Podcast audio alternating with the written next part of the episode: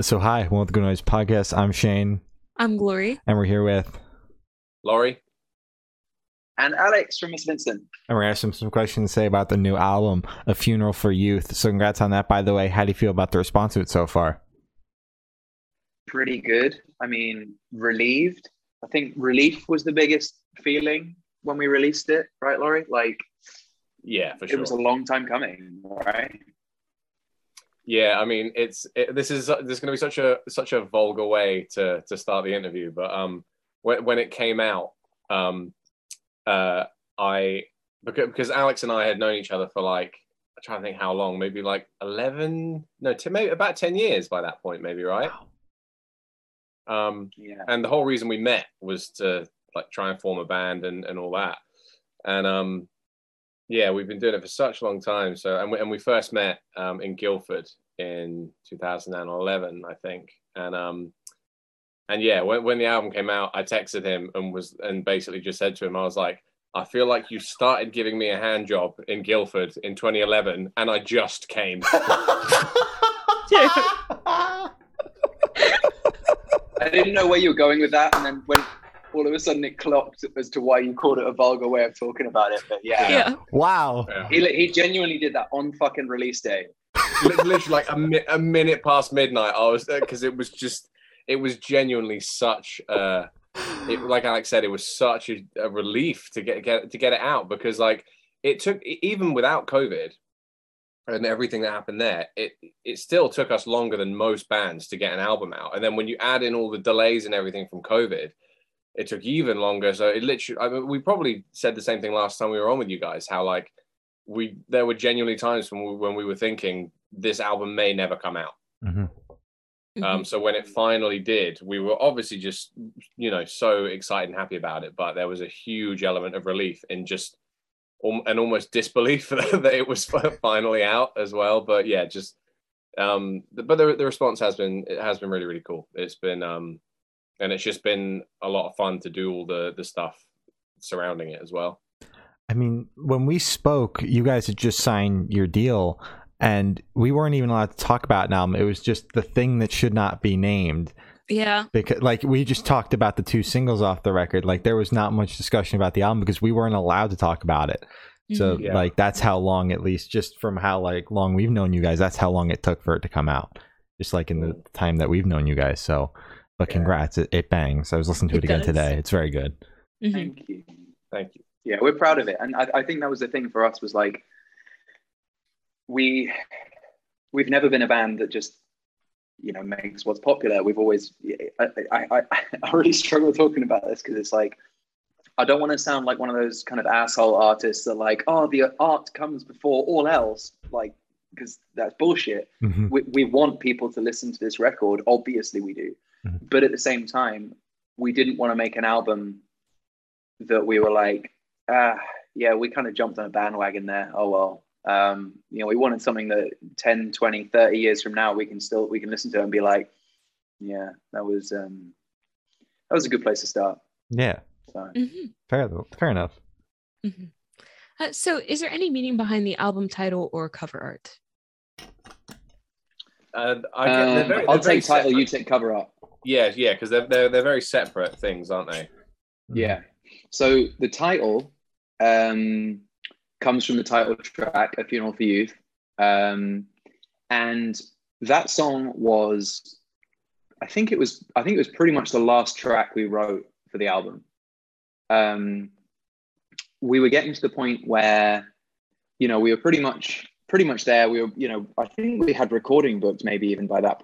And, um, you know, I, there, there was a hole on the album and I didn't know what shape that hole was. Do you know what I mean? And I didn't want to try and put a square peg in a round hole. And I was Yeah. like, this needs one more song. And I, I, I, I it's, it's kind of uh, eluding me as to what that needs to be.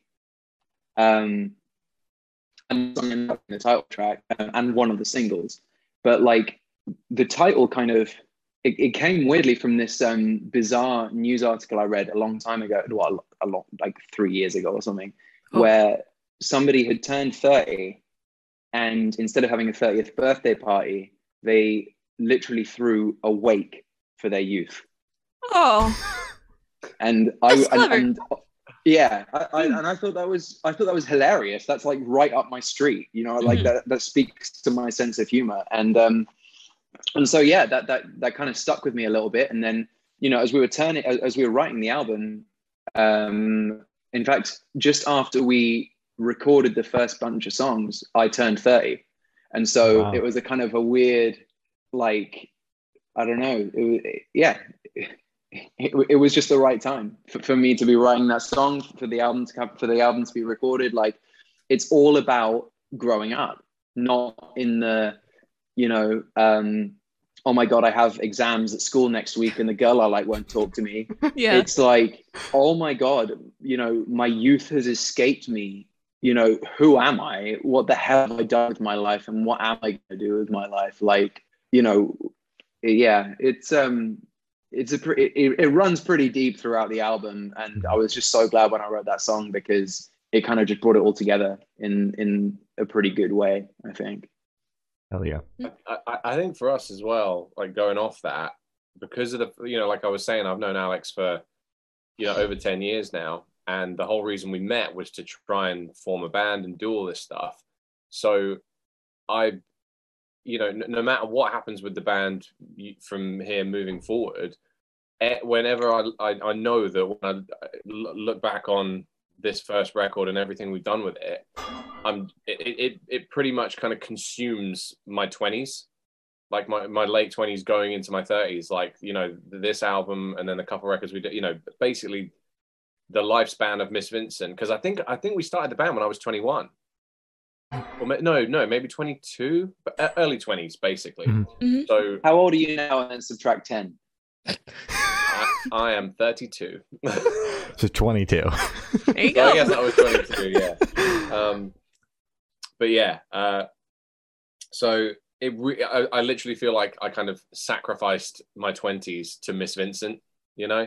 So the, and, and I think we all kind of feel like that a bit. Um, maybe Nate less so, having joined the band later, but, um, you know, a, a- anyone in a band, you know, it's, it's, um, you have to put so much time into it to make it happen and I think for a lot of people, they kind of blink and go, "Oh fuck, I'm I'm 30."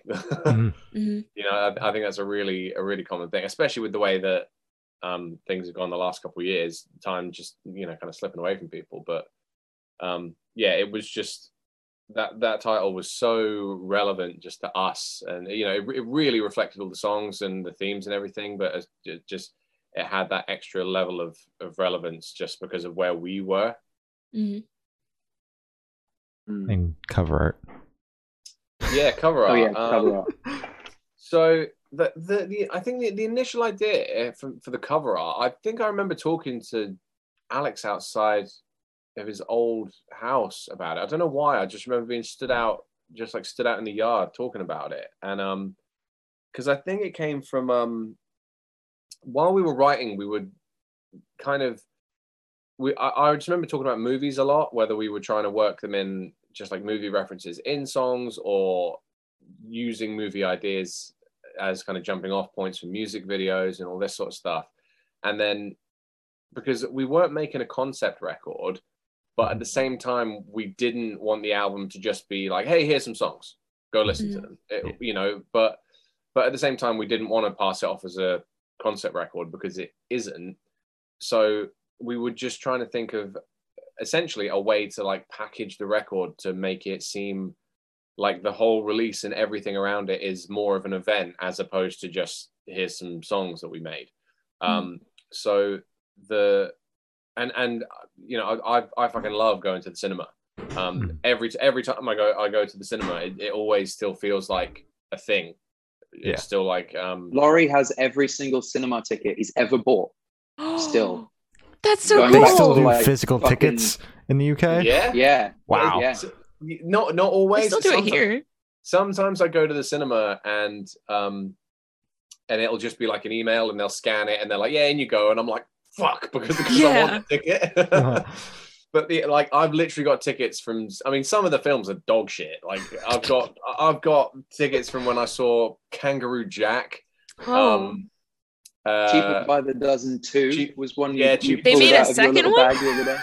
Yeah, Yeah. like just terrible Ooh. stuff. But but then I've also got tickets from when I saw like some big movies as well for I don't like I don't know stuff like Inception and you know some of the Saw movies and Mm. uh I, I mean obviously I didn't see it when it came out but like I because it's my favorite movie I've I've been to see Shawshank Redemption at the cinema and and you know just stuff like that but um but yeah like we we just that's where the whole theater idea came from was just sort of trying to find um partly just using the movie references and trying to bring them all together in that way but also just finding a way to make the record seem like an event in and of itself as opposed to just a bunch of songs you know Mhm. um and we I, I think the artwork went through a whole bunch of different um a bunch of different kind of iterations in terms like including the front cover back cover inside and all this stuff. Um we had to i think some of the ideas we had to dial back a little bit just because of like budget and and like logistics and stuff like that. But um the artist who did the album cover um uh is a guy called mark desalvo who has done loads of um amazing artwork for like huge punk bands like, like bands like NOFX um no use for a name lagwagon um Like, some- fucking Pussy, like so many SoCal punk bands, and we had no. We he's like like he's like a celebrity, even though you don't know his name. You know what I mean? Yeah. Yeah, I, I can't remember. Oh, it was the Bombpops, wasn't it? It was the Bomb Pops Yeah. record. Was how that was what kind of made us go. Okay, that's like in terms of the tone and the style and everything. We were like, that's really cool. Who did that? And then when we when we found out like it was Mark and we looked him up, we realized how much stuff, how much work he'd done for some huge bands. Um, you know, like some, you know, like le- legacy punk bands essentially. Um, so we we we sent the initial idea to him and his initial response was he he almost tried to persuade us not to work with him because he was just like he was like don't you don't you want, just want to get a photographer to do this like because he because originally we were we wanted some um uh we wanted some stuff from like inside the theater like the lobby and the Mhm. auditorium and all that kind of stuff um and and he was like well why don't you guys just go and do a photo shoot like in a theater or in a you know in a, a lobby or something like that Mhm. um but obviously at the time even if we'd wanted to stuff like that was kind of difficult because of covid because like we you know we couldn't get together and see each other or anything like that so um Mhm. uh, but we really kind of pushed hard to get Mark to, at, at the very least, we were like, we want you to do the cover. And then we were thinking that we'd just take some photos and do some other stuff for the back cover and the insides. But then as COVID continued to stay super shit and fuck everything up, um, it just became more apparent that we needed more artwork to go inside that we weren't going to be able to create ourselves through getting photos done or anything. So we managed to persuade Mark to do the back cover and he painted the portrait to go inside it, which um, I'm gonna see if I can. It's on my wall right here, so I'm gonna I'm gonna see if I can get it down without breaking it. Okay. Please don't yeah, break it. Lo- Don't break. Laurie Laurie made a side deal with Mark in in exchange for a, a pre-order bundle. Mark sent Laurie the the the, the painting from the Oh. inside Oh, no. cover. Oh, it's gonna go blurry. Yeah. What- Oh no. Wait, okay. Kind of oh Hold me- it up further. Hold it in front of your face. Well, we can see the faces. Yeah, we can see the We can kind of see it. We can I get it. See I, it. Yeah. I get it. I get it. This is really great for all the uh, audio platforms. Yeah, Yeah, yeah. shit to a camera. Yeah, j- j- just people going. I can't see it. I can't see it. I, I was gonna try and turn off the um the the blur real quick, but uh let me do that real quick just so we can see because it is cool. Uh, there we go. There you go. There we go. That's I very love cool. that. So That's that's, very cool. wow. That's really good. And I love that you made a side deal to get it, so that you could be Mhm. the one that has the artwork. Yeah. I mean, it was it, it was Mark's suggestion um because I think we were just posting about Yeah, to the- send it to Miss Vincent, not to send it to you. Oh! to say, that's a practice space, dude. Come the fuck on. Yeah. That's a technicality. I mean, I mean, he, he, he did message me about it because I shared, mhm. uh, you know, I, I shared like one of the pre-order links or something like that, and um, and Mark just re- replied and was like, "Can I get a record and a T-shirt and blah blah blah blah blah," and because originally he you know he was just going to cover the postage and whatever and that was going to be fine and then he was like actually i'll tell you what i'll send you the portrait you send me a record and i was just like yes yeah like immediately Yeah. replying like yes yes yes definitely deal you can't take it back now um Mm. so now i have that and it's like one of the coolest things i own so Hell yeah. really cool. um, but but yeah, ba- the, the theater idea was basically just to try and encompass everything all together, and we just wanted the the release to seem like uh, an event, like you know, like you would go. Um, I mean, and as we were releasing the singles, um, we had the kind of movie poster inspired artwork. So it's you know kind of like when you're in a theater or a cinema or whatever, you've got like all the movie posters or all the show posters or whatever up on the wall. So it's kind of like this you know physical place that you go where all these where all the songs live if you see what i mean but it's kind of it was you know somewhere between somewhere between being a concept record and just being a bunch of songs we kind of wanted to just do something that wasn't just an album yeah, that, makes, sense. Uh, so, can you tell us a, a little bit about your writing process for this album? Uh, yeah, I mean, it was long. It was very long. Um, so we did like speaking to other people in bands about how they write is quite a strange experience for us because we've always done things exactly the same way. Mhm. So the way that it starts is I will just expel a song into a very kind of rough and ready demo with like you know software drums and bad playing in the guitar parts and and you know just I'll just kind of get it out my system. Mhm. and then I'll send it to Laurie and go here's something. Um and Laurie has like you know we we kind of bounce off each other pretty well in that regard because Laurie's much more kind of detail oriented and you know he he enjoys sitting there and playing guitar parts over and over again until they're correct. Whereas I'm like I mean fuck it it's pretty much there like who cares? It's only a Yeah. demo um and so he'll kind of spend a little more time on the kind of arrangement and and then he'll send me back a demo of my demo and be like I think this is what you meant. Mhm. and more often than not I'll be like yeah. Yeah. yeah that is exactly what I meant. Thanks for thanks for kind of sorting that out and pulling it into shape. And um and from there we'll normally you know get in a practice room with Owen um, and Nate our, our bass player and drummer.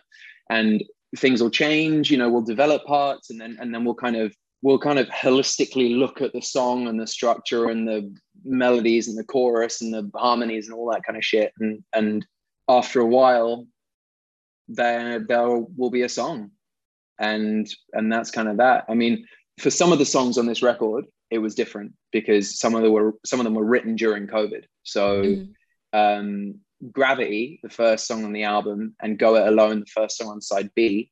Um it is the first song on side b isn't it? Yeah i think it is. Yeah. anyway neither of those were you know were, were played in a practice room before going into the studio because we literally weren't allowed to see each other because we were all in fucking lockdown Mhm. Yeah. so with those, we literally demoed them, had a few conversations about roughly what we were going to do, and then went straight into the studio and recorded them, which was a weird experience for us because in the past we've always managed to at least play them a few times before committing them to record. You know, uh, yeah but I- yeah, I mean, it was a long, a long experience because some of these songs, like um, "Heresy," for example, took five iterations. Like "Doctors in Churches" um, used to be a totally different song, Mhm. you know, um, and we kind of nicked parts from it for another song. And same with "My Iron Heart," like.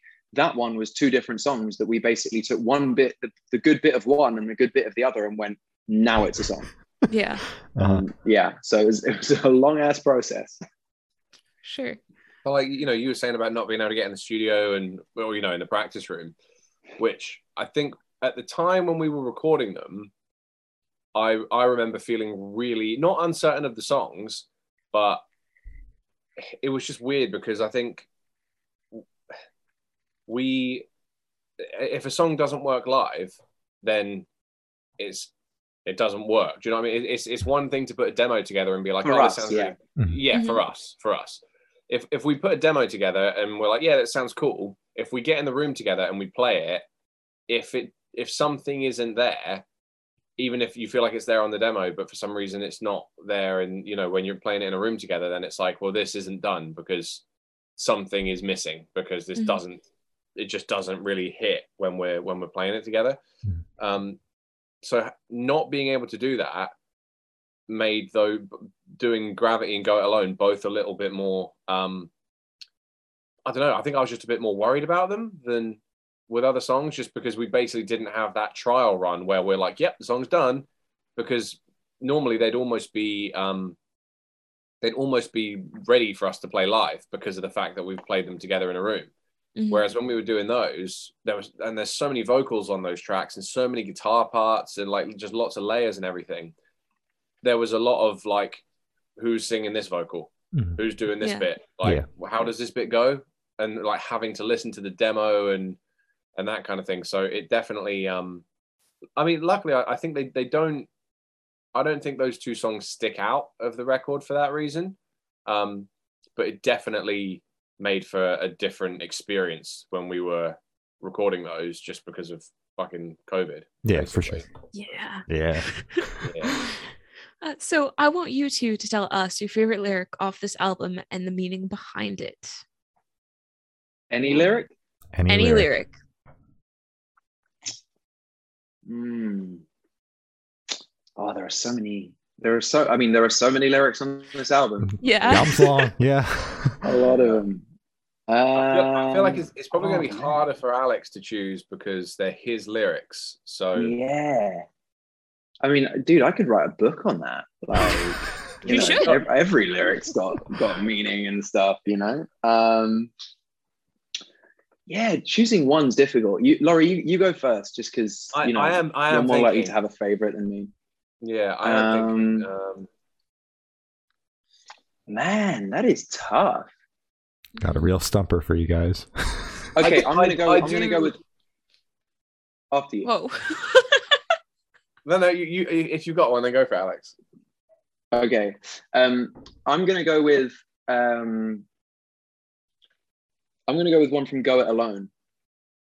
Um, and it's all these people sing the same songs these days, and I don't know where I fit in because you know we were just talking about Go It Alone, and um, like that lyric that that song in particular, like I was a little bit more upfront about you know things that I probably wouldn't normally say, you know. Um, but if you put it in a song, then all of a sudden, you know, no one's gonna come back at you, really.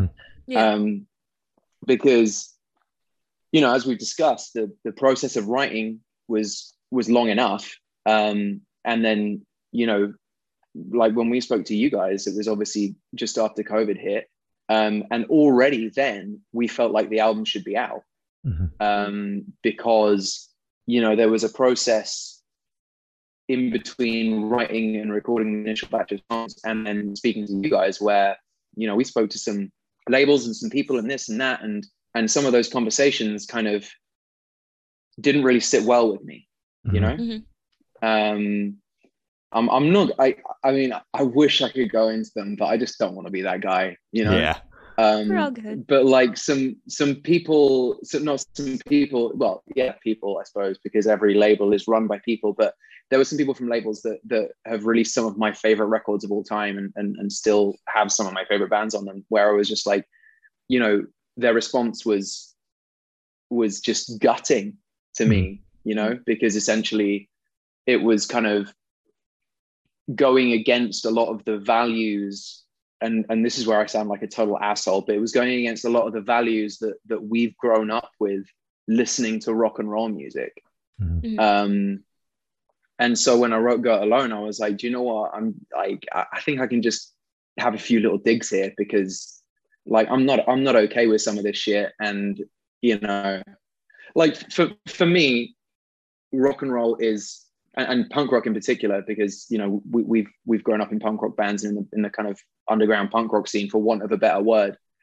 Um, it's it's about like self expression, and it's about you know um, a bunch of people in a sweaty room, and it's about group exorcism, and it's Mhm. about you know playing instruments. You know, it's about a drummer kicking the shit out of the drums and a singer you know really fucking going for it and the crowd like being all, all being in the moment together Mhm. and for me personally and this is nothing against anybody else that makes music that doesn't do it this way but for me you don't get that same level of connection when 90% of the show is basically played off a fucking ipod Mhm. you know you just Yeah. it, it seems a little more sterile you know Mhm. um and so that that was kind of where that lyric came from it was just like i still you know i don't want to be like i still believe in rock and roll but it was it was almost like i still think that people playing music together playing actual instruments in a room full of other people that are watching them play those instruments and enjoying it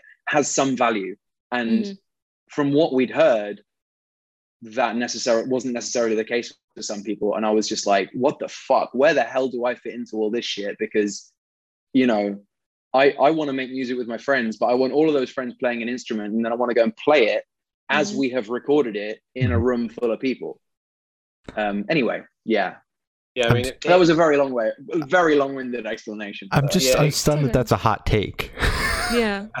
yeah is But- it though i mean like I- I it, think- it, it feels I like think- a hot take but it shouldn't be you know Yeah. what i mean Yeah, all I i'm mean- saying is like i enjoy it when play, people play instruments and i like rock and roll like hot take. Watch out. I know not everybody yeah. agrees. I, I Mhm. think like publicly, if, if if you tweeted something like that, being like, "Hey, I like it when bands are actually bands," no one's no, no one would be like, "Fuck this guy, what's he talking about?" Everyone would know exactly what you mean, Mhm. but it, and, it makes it sound fucking like basically makes it sound jaded and old to say this shit, but it's like Alex was saying about some of the labels we spoke to. It's um it's you know you you present something to someone where it's like hey this is something we spent loads of time on and we really care about it and it's real and and it's and it's genuine and it's ours what do you and it would fit perfectly on your label because you have a you have bands that have yeah influenced us. because because look at what this like look at the leg legacy of this label like wouldn't this be perfect? And obviously that- you know that's not us saying we we believe like we're entitled to it or that we expect to get it but it's kind of like in our minds it's like that you know this this record could you know could could go it could be be released on this label. And then the response you get is like oh yeah but how's your instagram engagement and yeah. do, do you know what I mean? And and, and Yeah. you get into all that kind of um, behind the curtain, basically, for lack of a better term, all the kind of corporate bullshit where, or the business side of it, where the you know the reality is, it's like you you know on the outside, whoever it is, um, whether it's a band or a label or, or any kind of organization, they might look punk as fuck, but like someone somewhere is having to crunch numbers and um and the reality of it is that it is a business Mhm. um and that's why yeah i mean i wasn't going to say this but i am going to say it now because i just want to get it off my chest we spoke to a very very large us label Mhm. who are a behemoth in the rock music world Mhm. Mhm. and they said to our manager yeah we like the music we think it's great um, but we don't really sign bands anymore we sign influencers that make music What? yeah Wait, wait. Just influencers that make music. hmm yeah so, Yeah. So Go basically, start like- TikTok dancing. Renegade, renegade. yeah, yeah, oh so no, no. yeah so it's so it- it's not like they don't fucking care like have you know have you ever even played a show maybe maybe not like have you got have you actually even got a live band at the moment maybe maybe not like Mhm.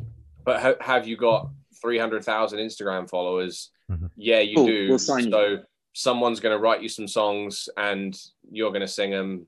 There you go. And Um, all all those numbers are so trivial because it's like, yeah, you might have a million monthly listeners or you might have 300,000 Instagram followers, but those don't equal fans or ticket sales or album sales or anything. That's just people that stumbled across you on a playlist or on like Instagram featured or whatever the fuck and decided to follow you and then they forgot you existed. So all of Yeah. that is so fucking stupid. That's Mhm. just my opinion. Yeah. But The internet's not real. yeah. the internet the, the, this is this is where I, this is this is where you know we we kind of ended up being like well where the hell do we fit into this because you know going to rock shows is is what we did growing up and it's what we still like to do Mhm. and that's why we make music you know is, is to connect with other people that like doing that and the people that make that happen for bands don't seem to be interested in that and i'm like what the fuck Yeah. like, I mean, obviously, th- there are still people that are interested in that. Like Silent Cult, who we work with, our label, they are they are in it for the right reasons. They are wonderful people. They've worked so hard for us. We've loved working with them, and I'm so glad that we did sign with them.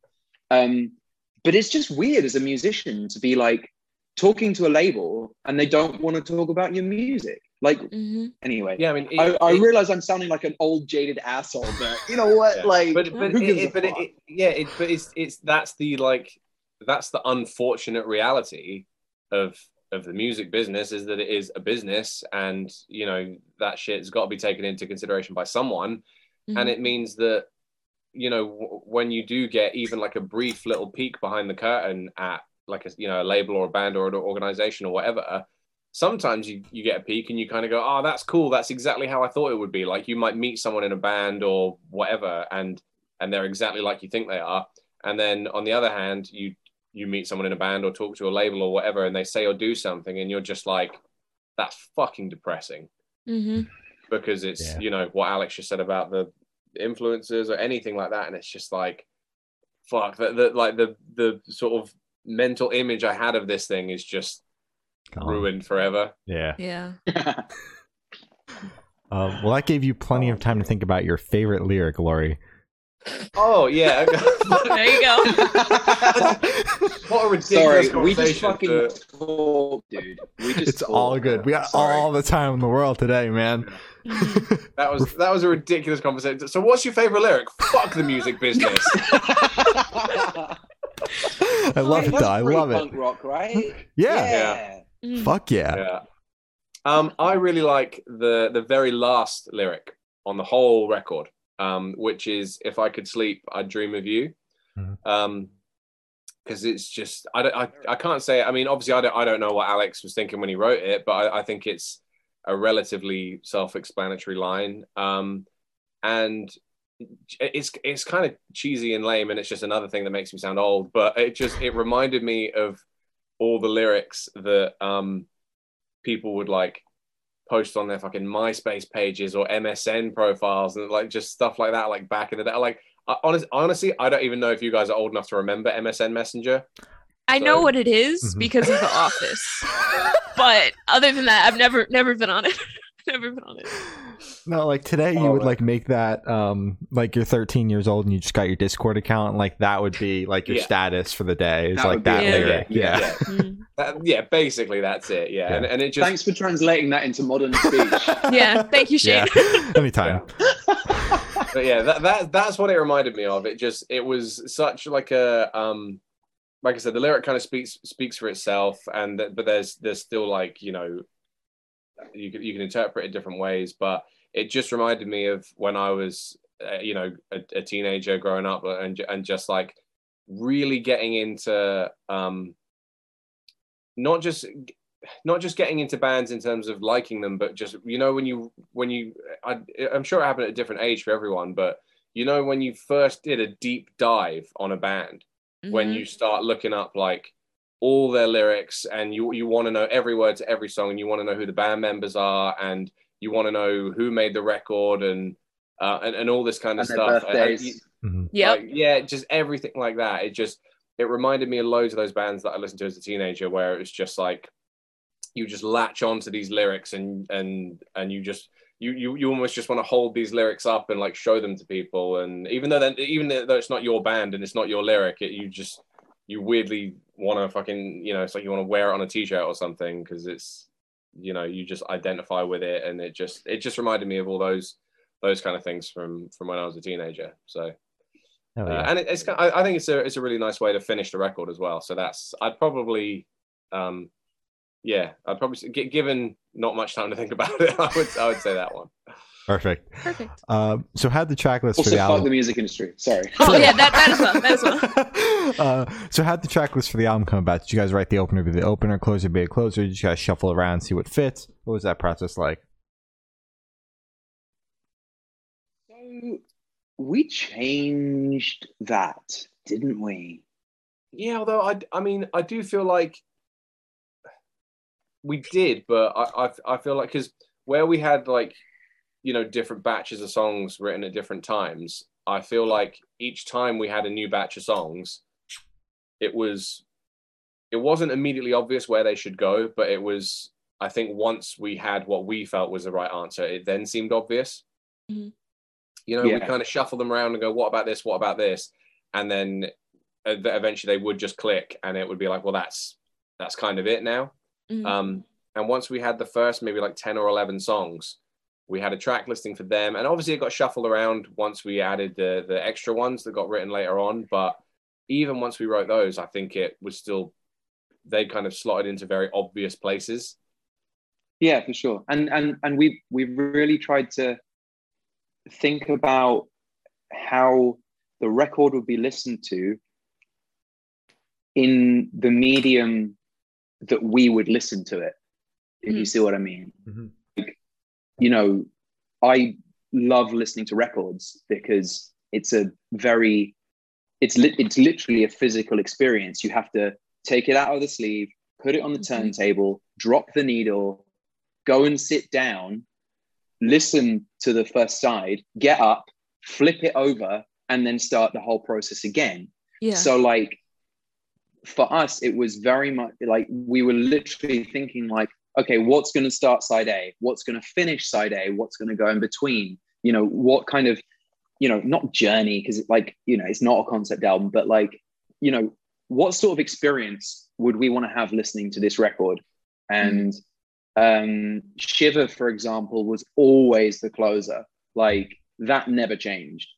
But the first batch of songs we had, um, My Iron Heart was going to be the album opener. Wow. And then when we wrote Gravity, we were like, right, okay, that's sort of the album opener now.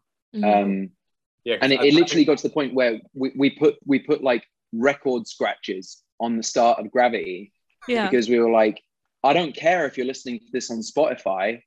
I want to mimic the environment of you listening to this on a record because that's how, you know, that that's how we really want this to be listened to. You know what I Yeah. mean?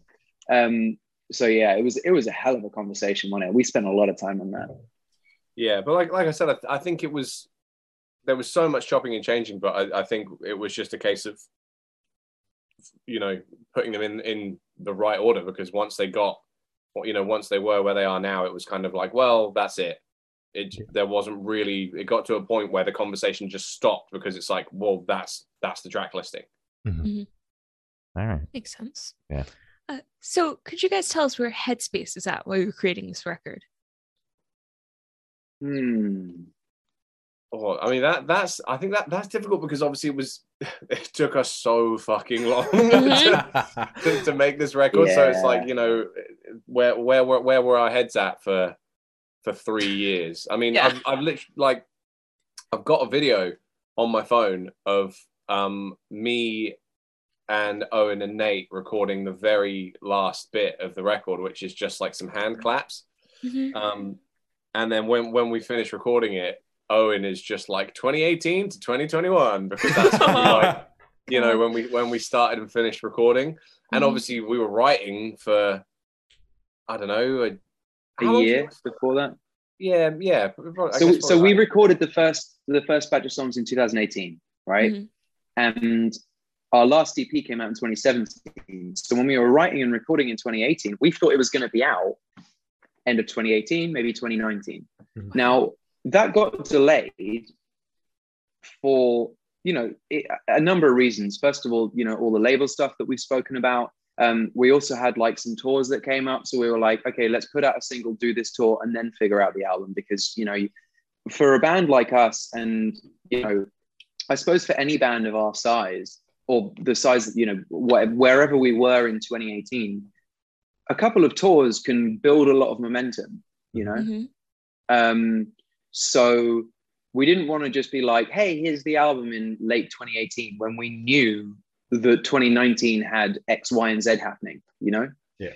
Um, so yeah, it was the the headspace writing it, I think Mhm. was definitely very different from the headspace releasing it in so many ways, you know, like um when I wrote the vast majority of these songs, I was living.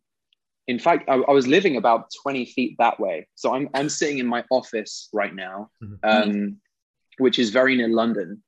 Um, and I used to live basically attached to my office because my office is on a farm. I used to live in some other buildings on that farm, Mhm. right? Mhm. Um, and now I live 200 miles away Oh, with my with my girlfriend so you know and and I and, and that's where I was living when when the album was released Mhm. so Mhm. my my headspace and my my physical situation writing the songs was so markedly different because you know like Laurie was talking about the end of Shiver with if I could sleep I'd dream of you. I was like what man I don't fucking want to be here. My- you know the only person I want to be with is 200 miles away. Like and and it's bothering me. I can't fucking sleep man. Like it's it's it's killing me. I'm you you're killing me over here you know what i mean? Yeah. but but then when it was released like you know the night that it was released i just went upstairs and went to sleep in Mhm. my house with my girlfriend like the the you know the one person that, that, that wasn't there when I when I was writing it. You know what I mean? So um, there were so many different headspaces for every song for for kind of writing and then recording and then releasing. Like it was, man, it was a it was a trip. Honestly, Mhm. yeah. That's if you, if you ever want to, you know, not be stressed, just don't release an album. You know, Just don't Like, get a Completely band, avoid bro. Pick Yeah. something yeah, else. just you know, yeah. Um, Start a YouTube channel. Apparently, they're really popular. yeah, I mean, and then and then you might get signed to a major label. There you go. Exactly. There There, you- you go. And then you you can go, write Shane. an album or have an album written for you. Man. Perfect. Either or. There we go. uh, so, how do you recommend your fans listen to this album for the first time? Should they do it in the car with friends in the dark with headphones on? Is it a party album, a workout album? What do you guys personally recommend? I know exactly how you should listen to this album. I, I think that's a hard question because, like, I know you were just saying about how It you is know, it is not a hard question for me. I know you're going to say about how it should be spun on vinyl and everything like that, but like, Even more, so- more even more than that. Even more than that. I'd, like, okay, here's how you should listen to this record. Mhm. You need to sit down, not necessarily in the dark. We're not talking like pitch black. You know, this Mhm. isn't like a Phoebe Bridgers record. You know what I mean? Oh, like okay. Mhm. or you know an alkaline trio record that's you know needs to be listened to on your own in the dark you need to sit down in a nicely lit environment maybe you've lit some candles or something Okay, you need to get alright. your drink of choice whether it's you know a cup of tea a glass of wine a beer a whiskey whatever. Just get your drink of choice. Put it on the table next to you. Light the candles. Go over to your record player. Pull it out the sleeve. Put it down. And turn your fucking phone onto airplane mode. Okay. and just think about where you are in your life. And there you go. That's how that's how i want people to listen to this record. It's a very Wow. deep listening experience. Mm-hmm.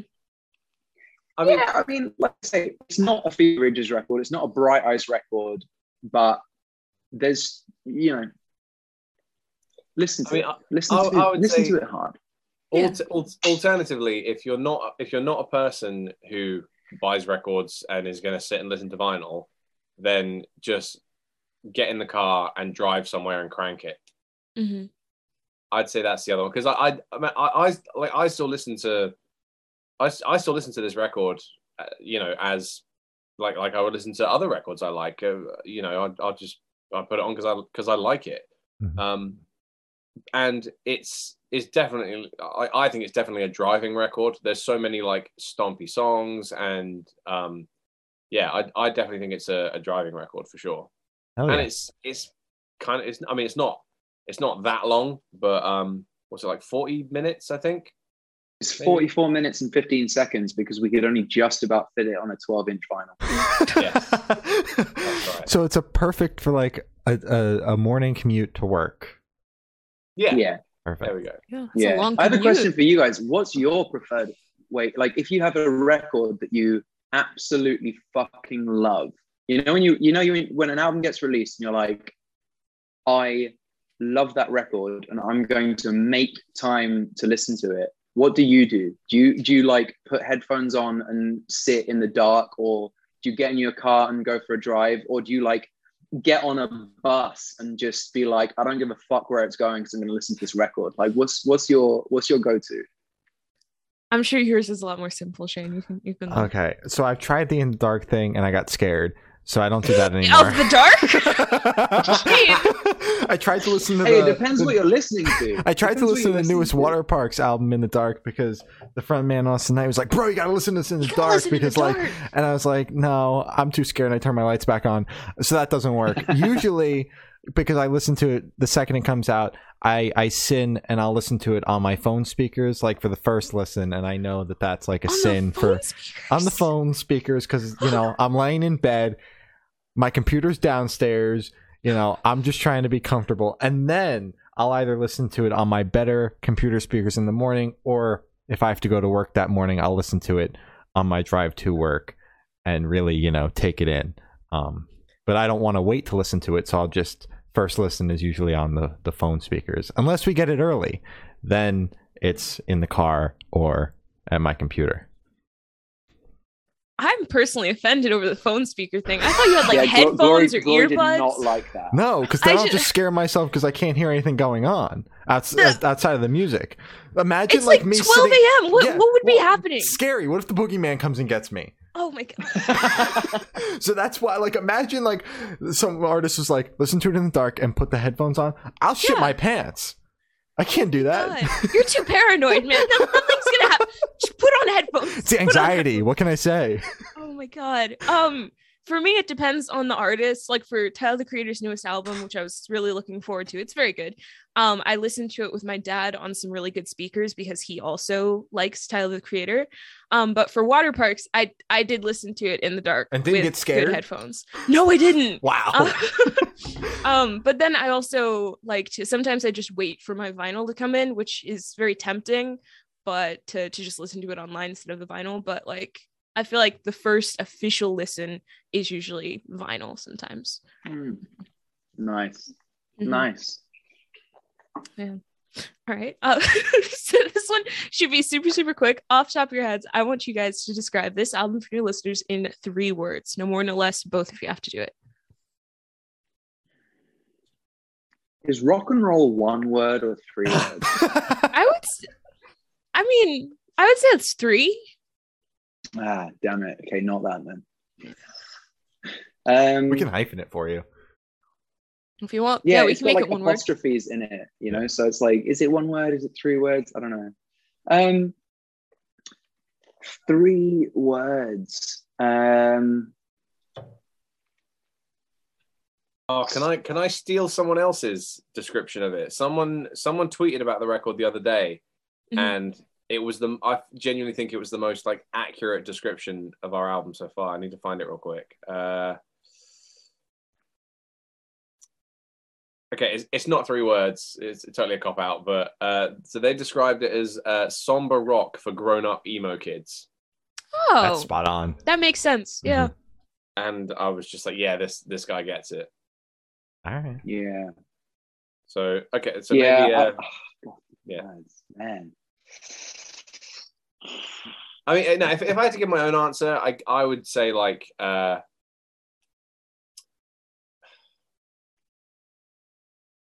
melancholy romantic punk. Oh, Okay. I like that. I guess That's good. Let's go with that.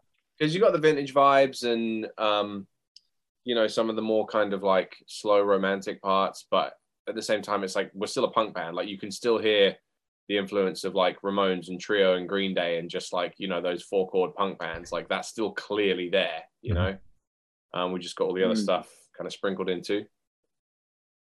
Yeah. I'd, I'd describe it as songs I wrote. There you go. There you go. Perfect. And only you can describe it that way. Mm-hmm. Yeah, we can all describe it that way, but you know, the words are mostly mine. Fair. So. Um, so is there a certain feeling or emotion you want listeners to have while going through the album? I would say positivity, personally. Oh. I, I would say like what what what's the word for like positivity or um wait I've frozen. Can you guys still hear me? We can hear you. We could hear you, Okay, but you are frozen. I might, yeah, okay, cool. Um, I, I would say um, whatever the word is that describes positivity in the face of adversity or in the face of growing up or, you know, like the kind of, yeah, defiance. Defiance is a good word. There we go. That's that, that that's what I want people to feel. Perfect. that a lot. Great answers. Uh, so, what is your favorite memory that you made while creating this album? Ooh. I, I for, for me, it's um, it was when we did the Melanie video because Oh, that was wow, yeah. that that was the first song that we released because we had um we had a tour with Creeper kind of come out of nowhere Mhm. and we were like shit we we should really release a song like to to go along with that tour. Mhm. um and Melanie was the song that was definitely um I think that one had probably been written the longest out of them maybe. Um or I, I feel like it was the most well developed Yeah. and it was one that we knew we'd be able to play live um, just because it's relatively simple compared to some of the others. So that's why we were like okay let's let's you know get this out. So we needed to make a video and everything. And just shooting that video and and even like it, it all kind of tied up really really well because um it was getting we were still working on the record and you know like mixing you know it was being mixed and stuff like that when we shot the video so we were getting mixes sent across um and we were getting emails from the artist, um, Jared Gaines, who did the artwork, which is also hanging up over there. Mhm. um, Wow, you got all of it. Laurie's yeah. a fucking hustler, mate. Come on. Laurie's a fucking hustler. I'm gonna, hang on, let, me- let me see if this one blows or not. Okay, okay. Nah, nah. Honestly, another great one for the Spotify listeners. There Oh, we there we go. Oh, Another- cool. That's really pretty. yeah so yeah but uh, um so we were getting emails from the from from jared um who did that while we were making the video and we shot the video on the isle of wight over the course of a weekend and it was just like perfect weather um and it was just so much fun uh, you know we stayed in these um we stayed in this uh what's no, it's not a caravan it's a, an airstream isn't it Airstream, yeah. yeah we stayed in these like vintage airstreams which is where we actually you know we we stayed where we were shooting the video Hmm. in these vintage airstreams and it was just it was just the most fun um and it just really felt like we were kind of in just engulfed with everything we were doing because you know we were still making the album and getting the mixes sent across and sorting out the artwork while we were making the video. And so it was you know really a kind of um it was an all consuming time but in a, in a positive way. Do you know what i mean? Just kind of surrounded by all this stuff that we wanted to be um that we wanted to be working on. And then obviously you know when when we released it we then had those shows with creeper which were great. Um so yeah whenever i think about making the album even though it was such a long process i that's always kind of a big sort of go-to for me it's just when we when we um when we did the initial batch of songs and then when we did the video for melanie Oh yeah. Mm. The Isle of Wight, by the way, is um, a weird little island off the south coast of England, Mhm. right? So you have to take a ferry to get there. Mm. And when you get off the ferry, it's like you've gone back 15 years. Like things don't reach the Isle of Wight that quick. Mhm. It's But- but- um yeah but but the whole island is is re- you could you could drive across the whole thing in like 40 minutes Love that. That's so cool. so it's it's so it's it's Yeah. really really small Mhm. but but Yeah, it's yeah tiny. it's yeah weirdly kind of like dated um you know when you see those like old school british seaside photos hmm it's it's kind of like that you know yeah. Mhm. Yeah. Yeah. Hmm.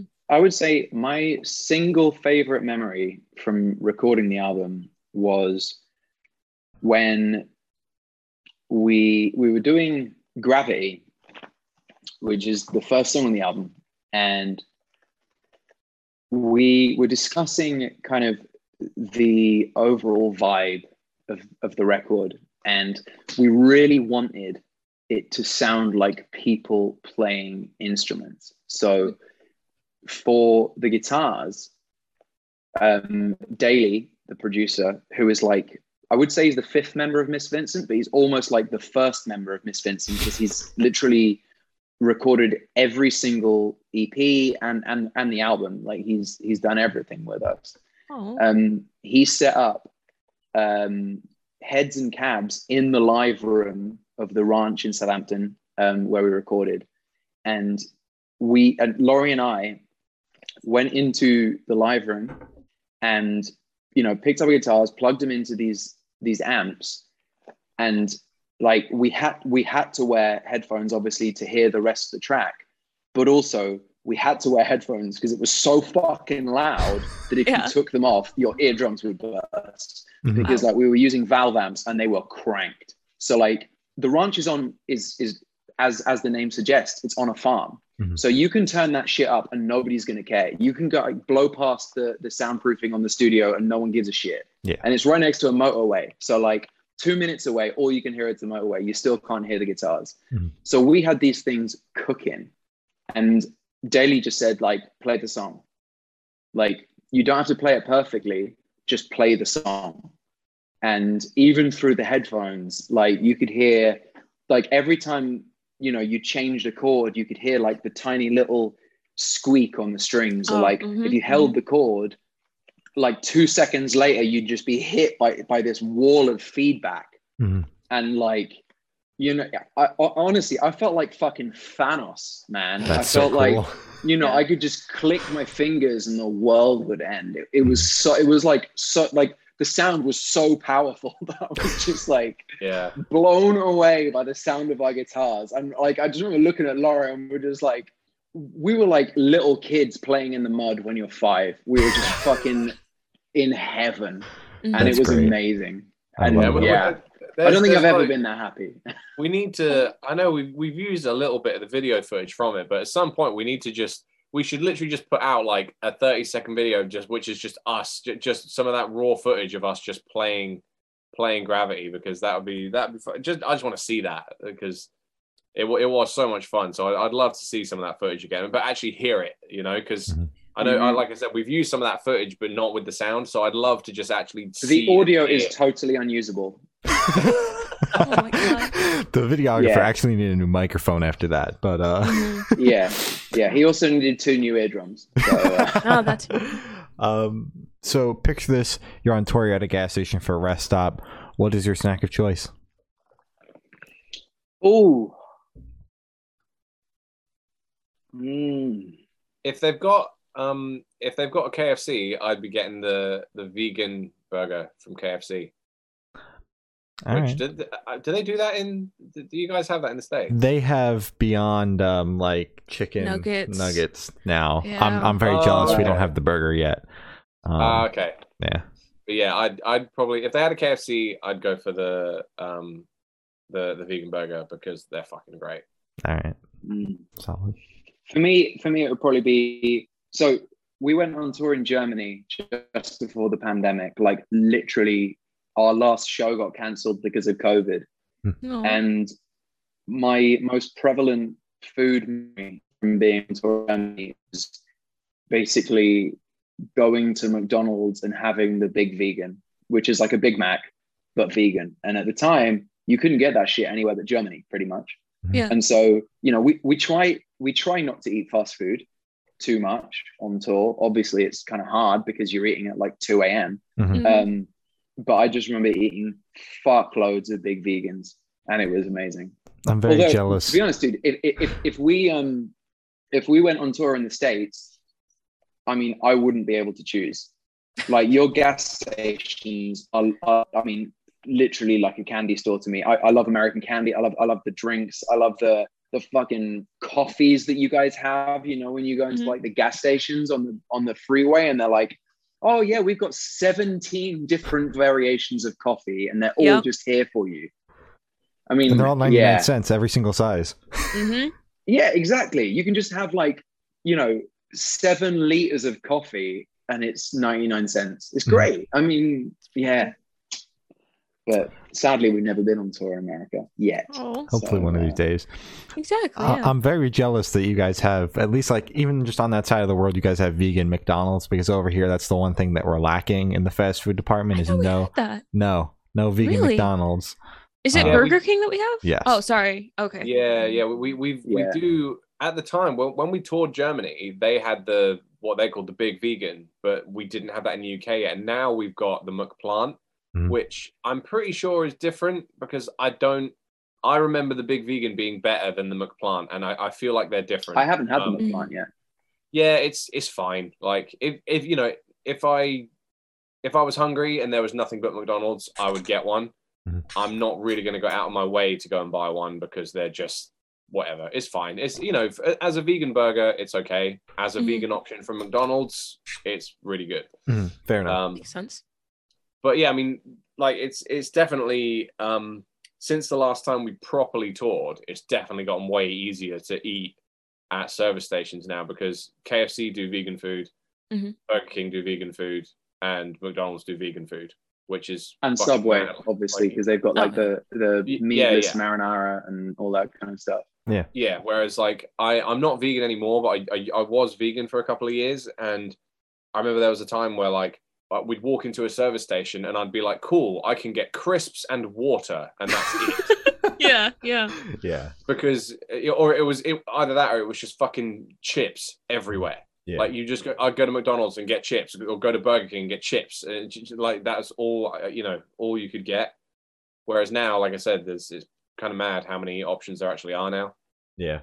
Yeah. You you guys have good good vegan options from a lot of fast food places though, right? Like I saw Yeah. I, like so I, I watch a lot of American football and um because of that, obviously I, I see your adverts. Now, first of all, American adverts are so much better than British adverts because you guys go fucking ham on Mm. that shit. Yeah. Like you go absolutely nuts on adverts. And so I'm you know, I've man, if I see one more advert for the plant-based chorizo in Chipotle, Yeah. I'm gonna fucking screw because like it's on every single ad break. But Mhm. it seems like you guys are all over that now, right?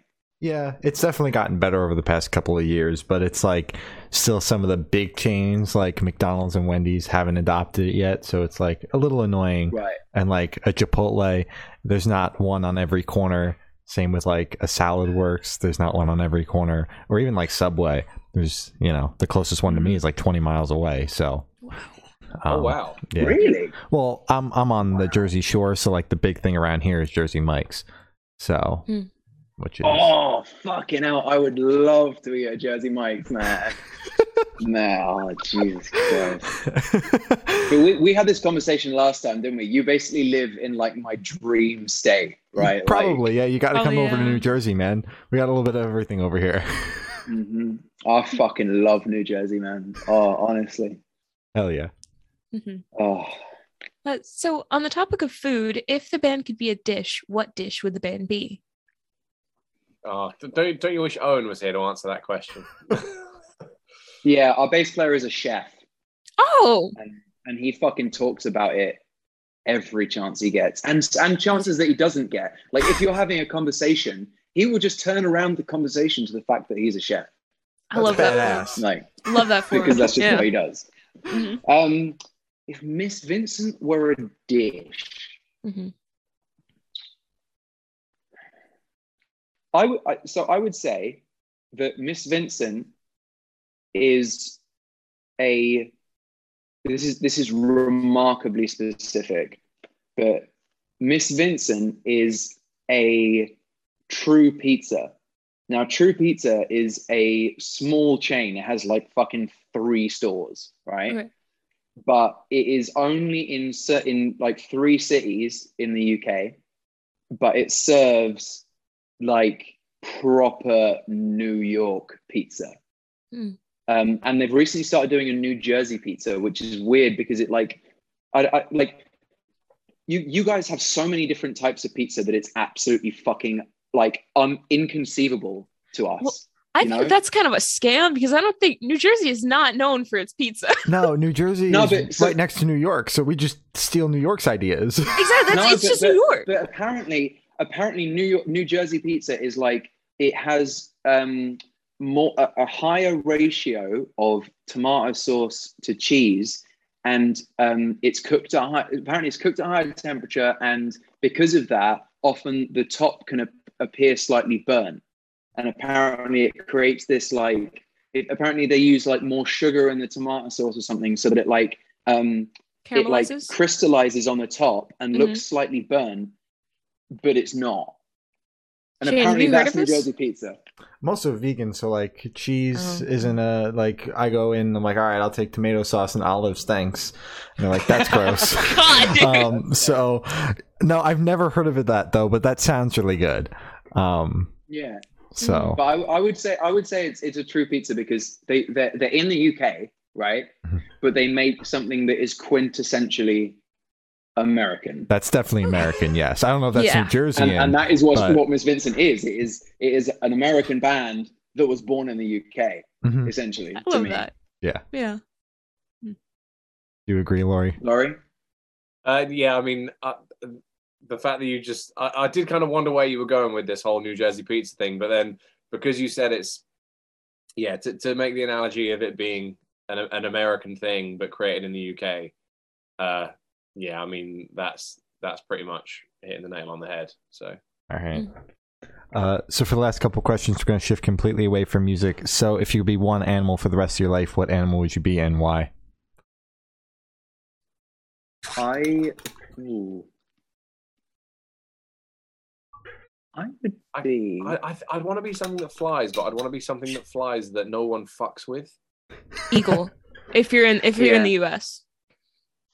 Yeah. Maybe that then. Uh, how how long do they live? I don't know. Uh, Let's look it 10, up. 15? 15 years is my guess. Surely they, they must. I'd be a cat. The A cat. 15 or 20 years. There you go. Oh, that's that seems really bad. I would, I don't know why. I would have just expected an eagle to live longer than that. Oh, well. Um, yeah, I'm I'm disappointed in the lifespan, so I'm changing my answer. Okay. I, I would if I if I could be an animal, it would definitely be a cat. Mhm. You basically go outside when you wanna. You fucking get fed. You sleep 18 hours a day. Mm. Nobody expects you to be nice all the time. Mhm. Like people kind of expect you to be a bit of an asshole sometimes. And when you are nice, you get treated like a fucking god. Mhm. Like it's almost like the, you have bestowed the gift of friendliness upon your loyal subjects. Mhm. So being a cat sounds pretty damn good. Mhm. yeah, I mean Laurie? that that Yeah. does sound pretty good, but I think for the I would either want to be something that can fly like an eagle if it just lived a bit longer, or Mhm. I'd want to be something that something that could go like to the very bottom of the ocean. Just, just basically, I want because a cat like that does sound pretty good, you know, sleeping all day. But like, I I could sleep if I wanted to. Like, it's you know, I, Good point. cats don't cats you know Yeah. for the most part I've, have got it pretty good um but cats don't cat, cats can't do anything that i can't do Mm. you know You I, have a I point. can i can eat i can sleep i can laze around granted i can't do it 18 hours of every day Well, you could. like well, if you quit your job, You leave really Exactly. your got at it. house, you Mhm. know. but yeah I, maybe I, i'd either say an eagle um just so i could fly or just I don't know, just some gross sea creature that can go right to the bottom of the ocean, just so I could just to see what's down there. All right, fair enough. Perfect. Uh, so if You you, could you have- guys aren't getting out of this. What would you be? What would you be? oh, I haven't thought of this one. I don't fucking know a dog. a dog because I wasn't really a dog person until I started dating my uh, my partner, and they're super into dogs, and they really made me a dog person now. So I guess I'll be a dog. I didn't know you weren't a dog. You have a dog. Well, I mean, like I was like, like you say to me like dogs or cats, I'd be like dogs, but like I didn't really like give a shit either way. And now like I'll drive past dog and be like, look, that was a dog, like, and I'll be in my car by myself. So like Yeah. that, like that's what I Yeah, I mean mean- when I've become a dog person.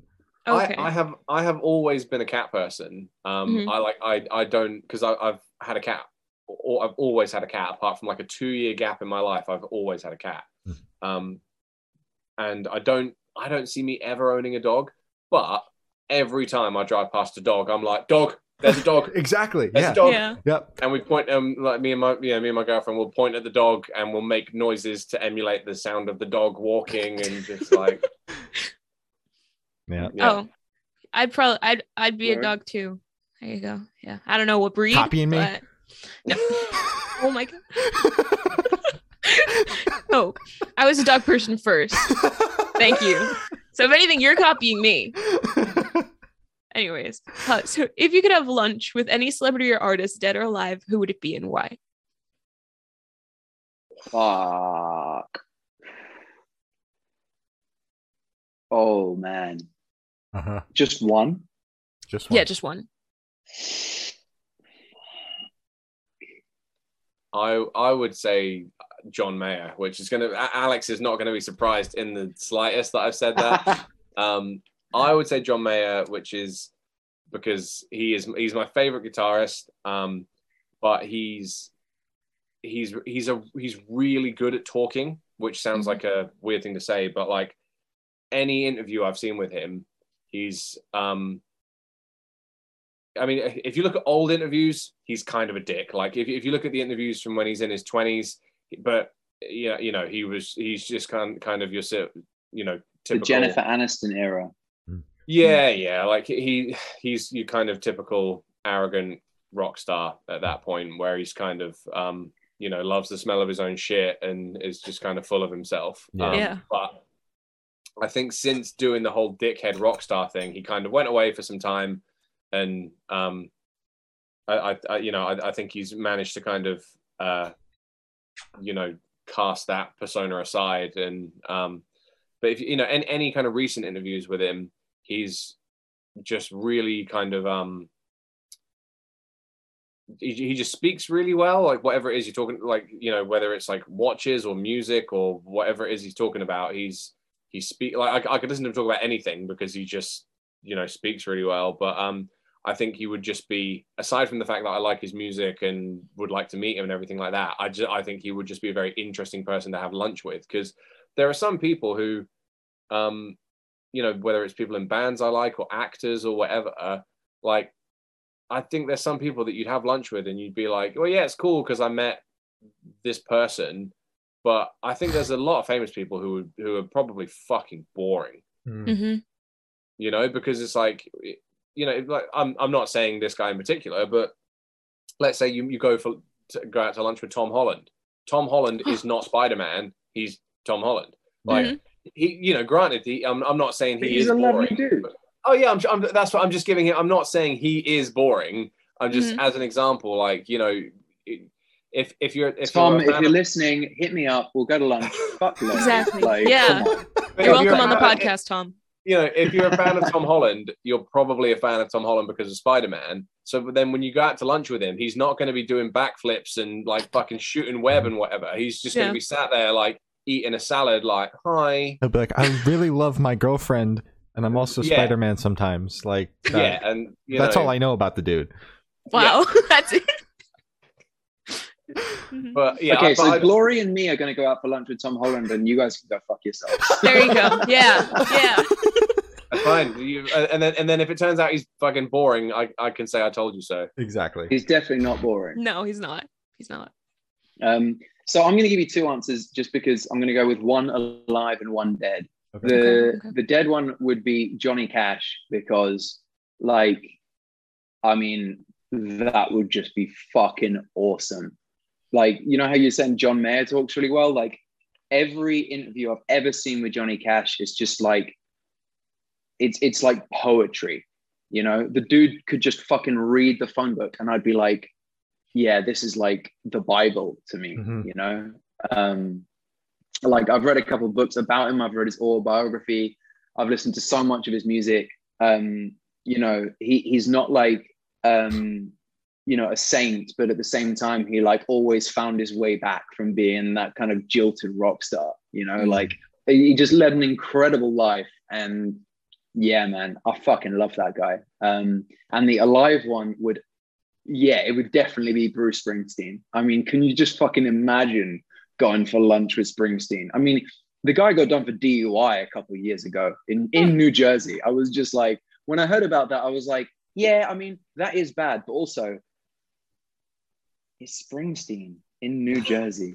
I you mean, are doesn't he he's like he's like the king of New Jersey. I mean, you know, that's like, you know, if if God came down to earth and and he'd he'd probably just be Springsteen in New Jersey because like, you know, it's Springsteen in New Jersey. Like I'm not ex- I'm not excusing drink driving. That is- Mhm. that is absolutely not what I'm doing. But Yeah. at the Yeah, same time, it's just like, yeah, it's, it's he's Springsteen in New Jersey, man. Like, what are you gonna do? Like, you are you so should move here because you are like New Jersey through and through, man. Like New Mhm. Jersey pizza. You're a Springsteen fan. Like that's basically I'm a New what goes Giants on here. That's I'm all a Taking you're Back Sunday fan. I'm a fucking Misfits fan. I'm a My Chemical Romance fan. Dude. There you go. Yeah, Anyway, you basically live here, as far as I'm Mhm. concerned.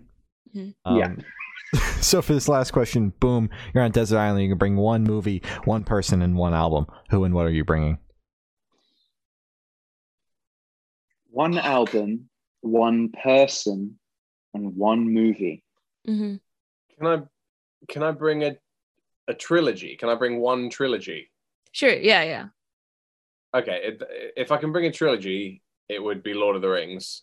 hmm Oh, that's gonna Yeah. last you a while. Yeah, the, the obviously the extended Lord of the Rings. Oh, of course. Because then then I've got like twelve hours of movie. Um, Mhm. if, if but if that's a cop out, if I just had to bring a singular movie, then it would be The Shawshank Redemption. Um, because like I said earlier, favorite movie. Um, uh, the person would just be my girlfriend because, of course. Um, and the album, I I really don't know. Um, what this this this I fucking like this isn't against you guys. I fucking hate this question now because of it's it's because um I used to be uh, I mean I guess I still am, but it's just a weird thing to talk about. Like I used to be a huge brand new fan. They were like my number one, like they were like my most favorite band by a long way. Um, and anytime someone was like, you know, oh, what's your favorite band or favorite record or whatever, without even having to think, I would just be like, the devil and God are raging inside me. Um, that was my favorite record, and I thought it was the best record ever. But since all that stuff came out about Jesse Lacey, like, I, I, still listen to them very rarely, but I just the, listening experience is just not the same anymore hmm um you know without without going into talking about like the, the you know what he did or anything like that it's just it obviously um it, it just kind of fucks up um yeah i mean I, I imagine there are thousands and thousands of people who just don't listen to brand new anymore who were like you know die hard hmm hardcore fans um so that you know if you go back what i don't know what five years that would have been my answer. Like without thinking, I would have just been like Lord of the Rings, Devil and God are raging inside me, my girlfriend. That Mhm. that would have been those those three things. But now that that whole thing has happened with brand new, like I said, don't listen to that often. Um, and and it's weird because I I like I now don't I don't know what I would say is my favorite record anymore Hmm. because it isn't that. Um, but nothing has really kind of taken that obvious top spot for me. Fair enough. Mm. That's fair. That sucks. I- I'm sorry. I would say, yeah. I mean, that does suck. I mean, can you like? Yeah, I yeah. can't imagine that happening to one of my favorite artists. I mean, the Ramones are all dead, so that's never going to happen. So that's Oh. fine. But like, I just you know, if anything ever happened to anyone from Green Day or Alkaline Trio or something like that, I would just Mhm. fucking, I, I mean, Yeah, I mean, oh, you know, obviously it, it's it's it feels a little bit lame being like wow, about, you know, about about the music when you know when ba- when bands or celebrities or whatever when people get cancelled for doing shitty things. It's like Mhm. you know, obviously, really, it's whoever's been affected by the shitty thing are the you know the sort of more you know the most important people in that scenario. But but at the same time, you know, when someone does do something shitty, then it obviously does. If they've got you know creative artwork that's in the public eye, it obviously does affect the. I mean, I'm so fucking glad I never got a brand new tattoo Mhm. Oh, yeah. because I, I I don't have any tattoos, but I for years I've always said like if ever I were to get something, it probably would have been some like you know a piece of the artwork from that record or something like that. And I'm just so fucking glad I didn't. And there will be thousands of people that got that did have brand new tattoos that Mhm. had to get them covered up or lasered off or whatever because it's just you know hard to kind of think about them in the same way and, and listen to them in the same way. Mhm. Mm. Yeah, I um, I've been I've been trying to let Laurie talk for a while so I can think of a fucking answer for this, but um, I'm I'm I'm also going to go with my girlfriend or fiance, but we're we're we're getting married in in April, but we're going to go straight from girlfriend to wife because there's nothing worse for me than being like, oh hey, um, I'm Alex, and this is my fiance. Fiancé. Yeah, that just Yeah. doesn't like seem fuck. like you. Ah, yeah, Yeah. we get it. You're getting married. Shut up. Congrats, by the way. I was. Thank you. Yeah. it'd be fun. Congratulations. Like, Mhm. yeah, long overdue. But like, yeah, I mean, you know, she. I'm pretty sure she could deal with me on a desert island, which is um, a massive achievement by her, by the way, because I'm I can be a bit of a fucking nightmare, I'm sure. But um, so yeah, she'd definitely come with me. In terms of a movie, I'm gonna go for a weird one, and this is gonna take some explaining, but I would take Grease. Okay. Oh, Um, All right. Yeah. that's a. Now- that, I'm just gonna say that's just a terrible choice. No, it's not because That is, No, that no, is no, a and- fucking and terrible here's choice. why. And no, no, here's no, why- Okay. no, hear him no, out. I Hear him don't- out. Here's why that's not a terrible choice, Mhm. right? You're on a desert island, okay? You do not want a movie that is going to make you think too much, or mm-hmm. you know, like one of like probably my favorite movie of all time is V for Vendetta because Oh, it's you such a good just you know I just can't I just can't get enough of it, but. Mm-hmm. But Grease. I don't really want to be sitting on a desert island thinking about what. I, I just said, but Grease, because you were like, yeah, Viva, Vend- you know, V for Vendetta is my favorite movie. You know, great cast, great story. Uh, you know, Yeah. some incredible scenes, and it's you know based on this amazing book and blah blah blah blah. blah. But Grease, because Yeah. shoo up, shoo And wada wada, so, yippity like- boom. Oh, banger. No, but that, that's the thing. Like you know, like I love old movies. Like Casablanca is one of my favorite movies of all time. And you know, like for, for a couple of years, because like I travel a lot with my other job, and um, for a couple of years, um, British Airways had Casablanca on their in-flight entertainment. Hmm. And I would just watch it every fucking time it was on, and that was like one out of every two Casablanca flights. Then No, because the reason that I don't want to take these movies is because you're on a fucking desert island, dude. Like there is nothing. You do not want to think too deep. So what do I want to do? I want to get up and dance. I don't want to fucking think about anything. I just want something that is gonna make me like, like what were you saying? Just- just say the whole fucking thing again. what? Yeah, Shoo up, exactly. shoo wada I- I- wada, I can't yippity remember boom the boom. Yeah, but yeah, because I There we go. I know all that fucking bullshit because I was I was in Grease when I was a teenager at school. Like my my school's production of Grease, I, I was you know one of like one of Danny Zuko's, fr- you know like part of his little gang. Um, You were Uh, part of the T-Birds. Yeah, Nice. yeah, yeah. Um, But Yeah, yeah, anyway, so like, the, the, the other thing I- I, need to mention about Grease is um, obviously there is a lot of misogyny in there, and I'm not like saying that I support misogyny, but at the same time, it's like you can't really watch any old movies without coming across misogyny, sexism. I mean, a lot of Racism. racism as well. Like, Yeah. there is a lot of A lot fucking of dubious racism. shit in classic movies. Yeah. So, you know, you kind of have to watch it with like I'm not like probably more than a pinch of salt, maybe like, you know, probably a pound of salt. But Mhm. at the same time, the songs are great. It's just a fun movie as long as you can look past the fact that Danny Zuko is a fucking asshole. So yeah. Why'd you want to take this fucking movie? Like, Because He the wants to dance. Of, of Yeah. all, I know, but every time you like, you would dance to those songs for a week, and then you just be like, "Ah, I, hev- I heavily regret bringing this piece of shit like, movie." can we start a fire so that I can set this fucking thing on fire? Honestly, man, I don't by want the, a fucking Nah. movie anymore. by by the by the tenth time you heard the fucking dup, dup, dup, dup, No, but you would, dude, that's the you thing. Would, you would, you you would don't you watch it every day. You would like you wouldn't be able to watch any movie every day. Like if you watched The Lord of the Rings every day for a week, you'd be fucking sick of it. I'm, yeah, by the I'm, I'm- time I'm, just saying the by the tenth time you watch it, it doesn't matter how often you watch it.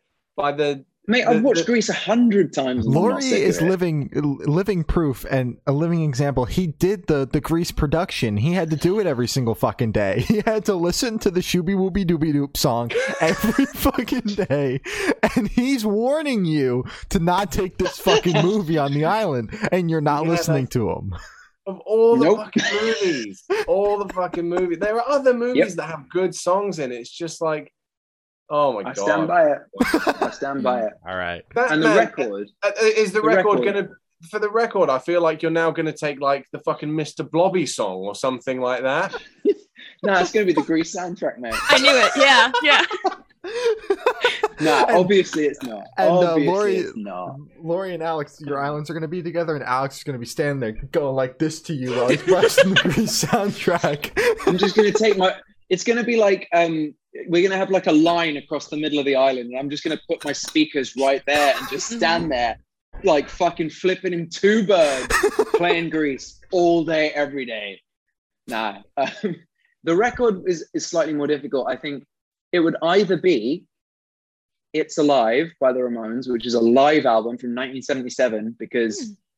it is my favorite Ramones record, and that is not a cop out because listening to the Ramones on record is not the same as hearing them live. Mhm. You know what I mean? Like it's a very different experience. So, you know, I don't think I'd get sick of that. Or it would be something like epic, like um maybe American Idiot by Green Okay. Day or um the Black Parade. And maybe not the Black Parade actually, because that's kind of like a bit of a downer when you're on a desert island. Yeah. I, I, I think I'd want some some more upbeat numbers as well. Danger Days. Um, nah, you see, so We're I- going to go into the fuck Danger Days rant. no. no, no, not not necessarily. Like I'm I'm I'm a recently reformed fuck Danger Days guy. I I'm happy I can for you. appreciate it for what it is now. Mhm. Um, like there are some incredible songs on there. Um, like Save Yourself, I'll Hold Them Back Oh, is yeah. like Scarecrow. incredible. Yeah. Yeah, I mean, um, what's the one that starts "Remember Me"? Um, uh, Kids one? from What's Yesterday. fucking name of that? Mhm. Um, no, no, no. It's um, Oh wait, the shoot. only no, hope no. for me is you. That's don't- it. Yeah, Oh, yeah. The only hope for me is you. big fan. And like songs like that, it it came out in 2011, whatever. And you know, I was uh, a My Chem purist. I was like, you know, um, if it's not bullets or three cheers, then you can go and fuck yourselves. Mhm. because like I secretly loved the Black Parade and like I owned a Black Parade jacket while I was at university and you know I went to all their fucking shows in the UK but you know it was like it wasn't cool to like that album you know what I mean like I Oh, was like nah it's all about bullets and then Mhm. when Danger Days came out I was like ah, Mhm. I mean it's all a bit much really Mhm. isn't it for an emo kid I'm not really sure what to do with this um but with 11 years of um you know reflection i can finally appreciate what it is but yeah you guys need to tell us what your desert island movie album and person is as well because you ain't getting off this lightly because these are hard questions I wish So you I'm had flipped the last right one at back on us too, because I had Yeah, an answer for that one. Me too. This one I don't. Um, yeah you see that that one was easier so that's why i didn't flip it back I was okay. like, well, I'm going to give you an answer anyway. go- It would be Fred fucking Yeah. Durst from Limp Bizkit. God. Well, we're not going to get him on the podcast, so what the fuck? I'm going to go have You lunch better with him record instead. that lunch. Come dude. Oh God, Desert And your Island. des- oh, um, mine would be for the lunch. Uh, either Nardwuar. He's an interviewer. He interviews like everybody in like the kind of alternative, but more in the rap and hip hop scene. And he's just interviewed like a lot of my favorite artists. And I just want to pick his brain. And because he interviewed um like Nirvana, and it was the coolest Oh, thing. wow. It was one of like his first interviews when he was like very early on. Holy and it's just- shit. I I, I just really want to talk to him about that. But Desert Island, um, Okay. Person. It Mhm. would be my partner. Movie. It would be Happy Gilmore. Grease. Happy Gilmore. Happy Gilmore. Happy Great Gilmore. film. Happy Gilmore okay. is peak cinema. And Mhm. an album. I don't fucking know. Like Yeah, the, al- the album is so. the hard to album's got me fucked up. Like because I could it's go. easy to ask these questions, isn't it? It's not Oh, so it's easy super. answer. It's super easy to ask them. Uh, like, because I could go with like a Korn record, but would that? Mm. But would I get sick of it because I've already listened to them hundreds of times? Uh, Yeah, the thousand. the third time you hear "Dam, dam, dam," you just be like, Yeah. nah, this is not for me anymore. Like- this is why I feel like I, I can't say a trio record because I I feel like they're uh, if if I was going to take a trio record, I'd I'd want like a personally um compiled greatest hits or something because Mhm. there's I can't think of one specific trio record where I'm like, oh, I'd take that one. I know? can. I I really can't. Crimson. Uh, yeah, but I I still I don't know. Um, I, I've, I've literally been like looking over at my CD collection while we've been talking just to see if there's something there that that I would take, but I just I can't. It's such a difficult question. Mhm. And like, I could go with Bullets because that's my favorite My Chem Oh. album. But like, even that one gets old. Mhm. I haven't listened to in a while because I've gotten so sick of it. Um, or I could go with like a Daft Punk album because those are super long. But like Daft Punk is one of my favorite like groups, but I'm not super into electronic music. So I've with all that got be- this. Like this is just sat right here next Yeah. to me. So fucking great album. Um, Yeah. So with all that being said, I'll go with the Paradigm Shift by Korn. Okay, that's good. Nice. Um, my person would be Bob Ross because he would keep me calm. Um, and you, Um, you you could, you could paint stuff on the desert island too. there you go. Exactly. He'd be he'd be so nice to to just talk to. Um, and my album would prob I just had it. My album would be Because of the Internet by uh, Childish Gambino because it is a perfect album. Uh, I'm stuck on the movie. That's the hardest one for me. Like you, you had a problem with album, Shane, but I have a problem with movie Yeah, because I have so many You're a favorite big movies. movie watcher. I am I not. am. Happy Gilmore is like the only movie I've watched in the past four years. so Um, I don't know. Black Panther. I love that movie. It's All very right. good. Oh yeah. That's and the a good one. soundtrack, like ugh, soundtrack that- bangs. there yeah. you go. That's my second album. It's just already in the movie. Yeah. Yeah. All right. There you go. Um, so as I said, that is all the questions we have today. Is there anything that you guys would like to plug? Our record, A Funeral for Youth, it's out now on Silent Cult worldwide. Pick up a record. It is blue and pink, and it is beautiful. And as we've discussed, it has uh, some of the best artwork that you will ever see by Mark DeSalvo. And it has 14, is it 14 songs long? Yeah, so. 14 songs of melancholic punk rock that will make you laugh, cry, and dance. So listen to that. Come and see us on tour. Um, touring is kind of up in the air right now because of COVID, but we will get something sorted soon. Um, we were, we've been forward for a few tours. We didn't get them uh, because there was there was one tour that uh, the opening band is just in a completely different fucking world from us. So you know, how can you compete with that? But yeah, we will be on tour soon. So come see us, and we'll be releasing those covers soon. So All right. listen to those when they're out. It's pretty much Oh, it. yeah, we, we, we did we, we did we mention those or not? Mm-mm. Now you Oh. are. No. There we there you have. go. So yeah, um, yeah, I guess um, it- you know, any, anyone who's already checked out the record, um, anyone who's waiting on new music, then whenever those covers will be out, um, sometime.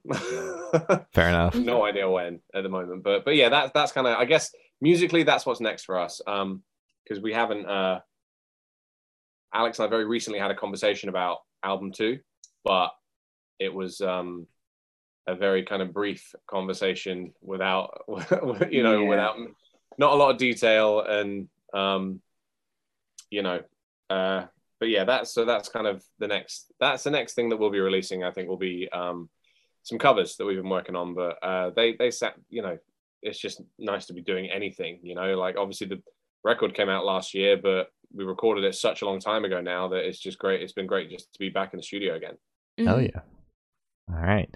I hate that you guys brought up the covers and album two at the end of an hour and 30 minute interview. the very end. whoops Didn't even give us a chance to ask about them. Um, Ah, well, you know. ah, well. Uh, thank you for now. This guy has been uh, Miss Vincent, and we have been the Good Noise Podcast.